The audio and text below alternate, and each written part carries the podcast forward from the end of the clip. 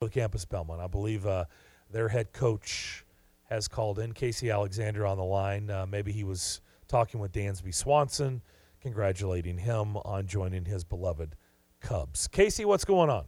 Hey, Darren, how are you? Sorry, I uh, I need some readers. I thought I was supposed to call at two thirty, so a little bit, a little behind the times here. Are you? And I also had Keenan McCardell on my fantasy team back in the day. Oh man, and he was a dream, wasn't he? I did too. he was awesome. That was old school fantasy back then. That's right. So, do you have the readers? Are you are you at that stage? Uh, well, not often enough, apparently. Uh, you know. uh, but yeah, it's uh, I'm there for sure. The big five zero. oh, oh, okay. Well, join, welcome to the club. Welcome to the club.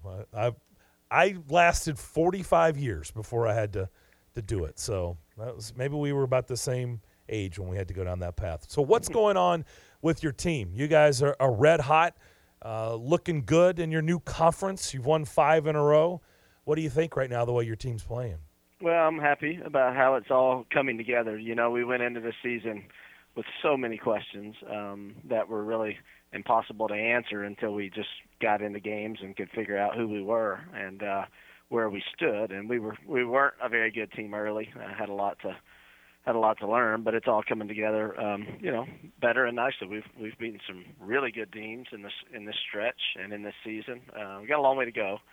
Uh, as of yesterday, there were eight. Before yesterday, there were eight teams tied for first or second, all within one game of each other, and we've only played one of those eight on the road. So it's going to get a lot tougher for us, but we're more prepared than we were. I'll say that.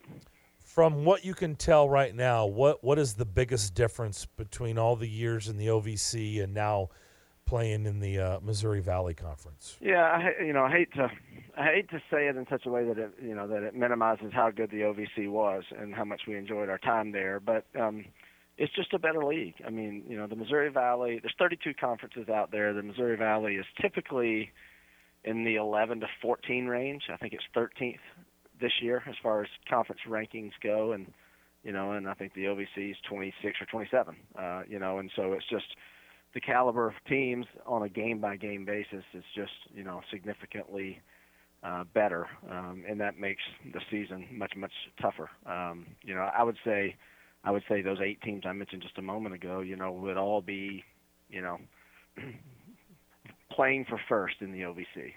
Yeah. Uh, and then beyond that, it's it's just a um, it's a more it's a much more physical league. I think it's a it's a Big Ten derivative in my mind as far as the style of play, the style of player, the way the rosters are assembled, much more physical, slower tempo, um, and it's officiated that way. That's that's a that's something that we did not anticipate. I mean, we it's a bloodbath every time we go out there, um, and we just had to get we've had to get used to it. We're still not there yet, but we're better than we were. So is Steve Prohm is he back at Murray State? Right? Is he? He is, yes. Okay. Okay. Yeah, So sat out. He was at Iowa, went from Murray to Iowa State, sat out last year, Okay.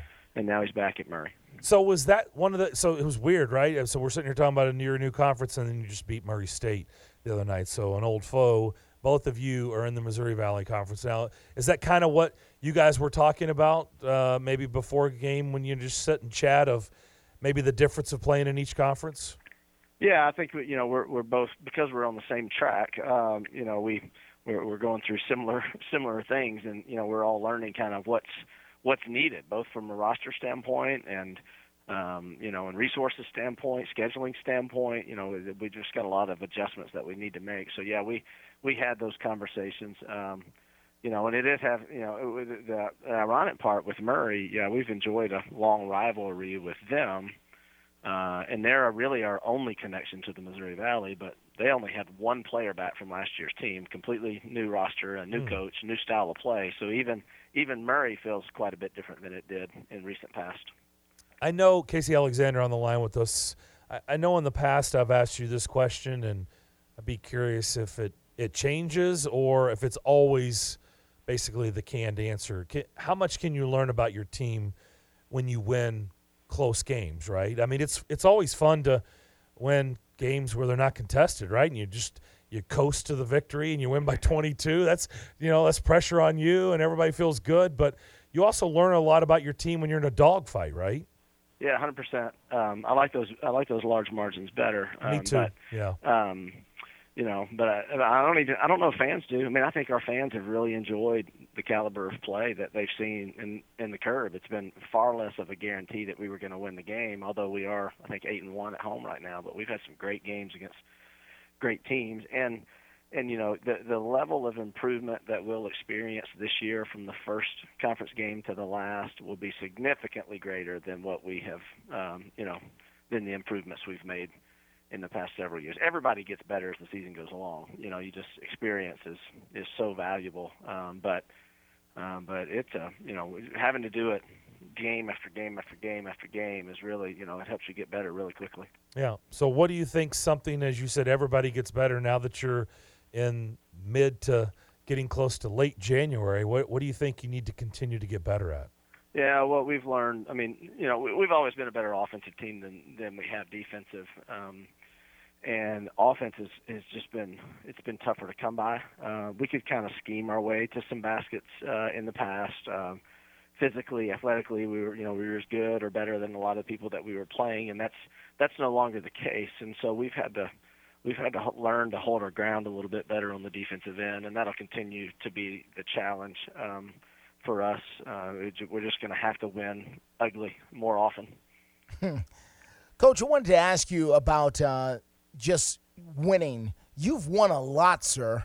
Uh, just looking over your record, uh, 228 wins over the course of your career. You haven't lost more than 10 games in six years you clearly have high expectations uh, for your basketball team.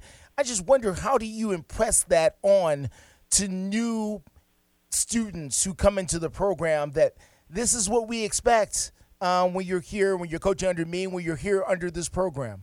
Yeah, I think the we part of it is is the most important part of that. I mean, it's um, I'm really lucky at this stage to be at a place um, that's won at a high level. Uh, Belmont is, you know, gosh, we've had I want to say 11 out of the 12, last 12 seasons, 20 win seasons, and, and the one we didn't was 19. Uh, you know, and so we we just talk a lot about um, you know expectations here, uh, people that have come before us here, um, the formula for winning here. Uh, it had been.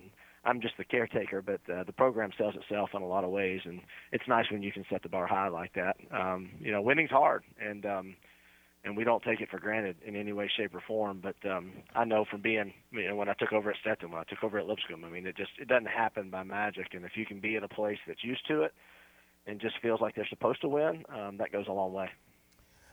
We talk a lot on this program, sir, about the uh, impact of the transfer portal on college football. I'm wondering from your vantage point in college basketball how the changes in the game has impacted you and your department, things like NIL and and and transfer portals and such? Well, they they coincide. They're they're, they're very separate entities in one sense, but they also they one influences the other um, to some degree. Uh, you know, the portal itself. You know, the biggest change with the portal, you know, happened a couple of years ago. It was more so the fact that that players could transfer and play right away. Uh, you know, they've always been able to transfer, and there's always been technically a portal out there. But being able to transfer and play right away really changed the game because kids then, you know, anybody who was on the fence in the past may decide to stay because they don't want to go and sit out a year. Uh, but now that they can go play right away, well, that's that eliminates a lot of the reason not to. Uh, and then, because that's the case, coaches, uh, you know, coaches feel a lot more um, comfortable recruiting other players uh, players from other teams rosters mm. you know? And because because they know they can get they can get somebody to come in and help them right away you know? So it just it just compounds the problem. And then you throw NIL on top of that um and that's a whole other element that um you know that that you know that that squeaks the wheel so to speak. And so it, it's a, it's a real issue. Uh we don't like it. Uh it really really really um you know, it challenges our model. Our model has always been go get the right kind of kids that that fit our style and fit Belmont, and our retention's been as good as anybody's in the country. Um, and so it really challenges our model. We're going to have to get a lot better to keep doing it the way we've been doing it. Coach, I appreciate your honesty. I haven't heard anyone say we don't like it. Uh, normally, they kind of beat around the bush with it, like, "Well, it's a challenge, and we're trying to overcome." Yeah. But you know, you're straight up. You you don't like it. Uh, that's strong language. Excuse me for harping in on it. It's it, I haven't heard that. Most guys kind of take a more diplomatic route. Well, I mean, I think I think we all have to um, say the right thing in the sense that we you know, we want the players to have the freedom that they, you know, they should have, and you know that sort of thing. But I don't, I don't think it's good for. I think it's good for them. I don't think it's good for anybody else. I wanted to ask you about uh, the Curb Event Center in particular. You talked about it a few moments ago about the home court there. Uh, I know for a fact there were other universities who have come in and looked at the Curb Event Center as a model for their new arenas uh, down where they're building them. Uh, it's hosted two presidential debates in addition to being a place where they play incredible college basketball. How special of a place is that um, for you guys? And it's really a, a, kind of a historic place that's quietly historic, though, uh, over there at Belmont.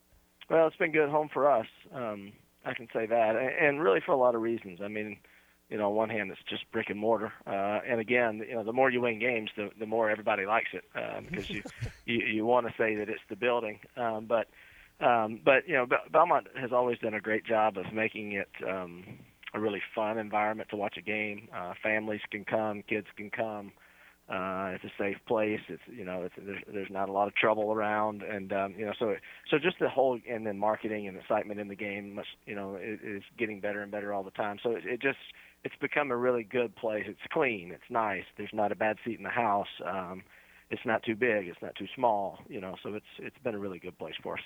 Coaches are deemed a lot smarter too with a lot of wins. You know, that works sure. too. Yeah, for sure. Yep. I did want to ask you on the way out because you know you're a program that typically has been able to keep your players from beginning to end. You don't have to really deal with this whole one and done and all that stuff that, that other programs do. But you're also getting some production out of young guys. It's not like, well, okay, just wait till your junior year before we need you to shine. Just sit and wait. You got some some young some young guys right now that are contributing, aren't you? Yeah, I mean, two of our top, uh, maybe three or four scores are, are true freshmen. Uh, yeah. Uh, I know two of our top three most used players, if you look at analytics and everything else, are freshmen, and so some of that uh, was a necessity. Um, we just lost so much last year through graduation, and then and then we lost two in the portal ourselves last year, one of which was a freshman. Um, and so we had to have some guys come in and play right away. But uh, we knew we had some good ones, and um, these guys have been really, really steady for us since the beginning. One of them has started, gosh, all but two games this season, I think, and the other one started maybe seven out of our 20. Mm. So well, I know you've got Bradley on the road on Saturday, mm. and you mm. had uh, a close one against Bradley at home earlier in the year where you guys came away with a three point win. Continued success. Go get them on Saturday, and we look forward to talking to you soon. Thanks for doing yeah, this. I appreciate it. Thank, glad to connect with you guys. Thank uh, you, sir. That is Casey Alexander, Belmont Bruins head basketball coach. Just to kind of put an exclamation point on what you're asking about the Curb Event Center. Yeah. They're 161 and 17 in conference games. Jeez. At the curb. Jeez. Let me repeat that. 161 and 17 conference games at the curb. 81 they went 81 and 5. Yeah. In the OVC. Yeah. At home. That's that's pretty dominant. Here's another pretty cool stat. Yeah. Gonzaga, mm-hmm. Kansas, mm-hmm. Oregon, and Belmont. Only programs to win 20 or more games in 12 straight seasons. Yeah. Only those four programs in the country. Now remember, Division 1 basketball has what about 335 Yeah, something like that. Division 1 basketball programs, yeah. something. I mean it's a lot. It's a lot. It's not like football. No. It's like triple the size of football. Yeah. Yeah. Those four programs. Belmont is with Gonzaga, Kansas, and Oregon. Belmont is quietly uh, an amazing machine over there in South Nashville. They really are. Yeah. We'll come back. Your phone calls the rest of this hour 615 844 5600. More of the McFarland Show next. Are you tired of your current vehicle? Maybe looking for a new or pre owned vehicle? Hey guys, it's Zach. Hayes Nissan of Rivergate is the best choice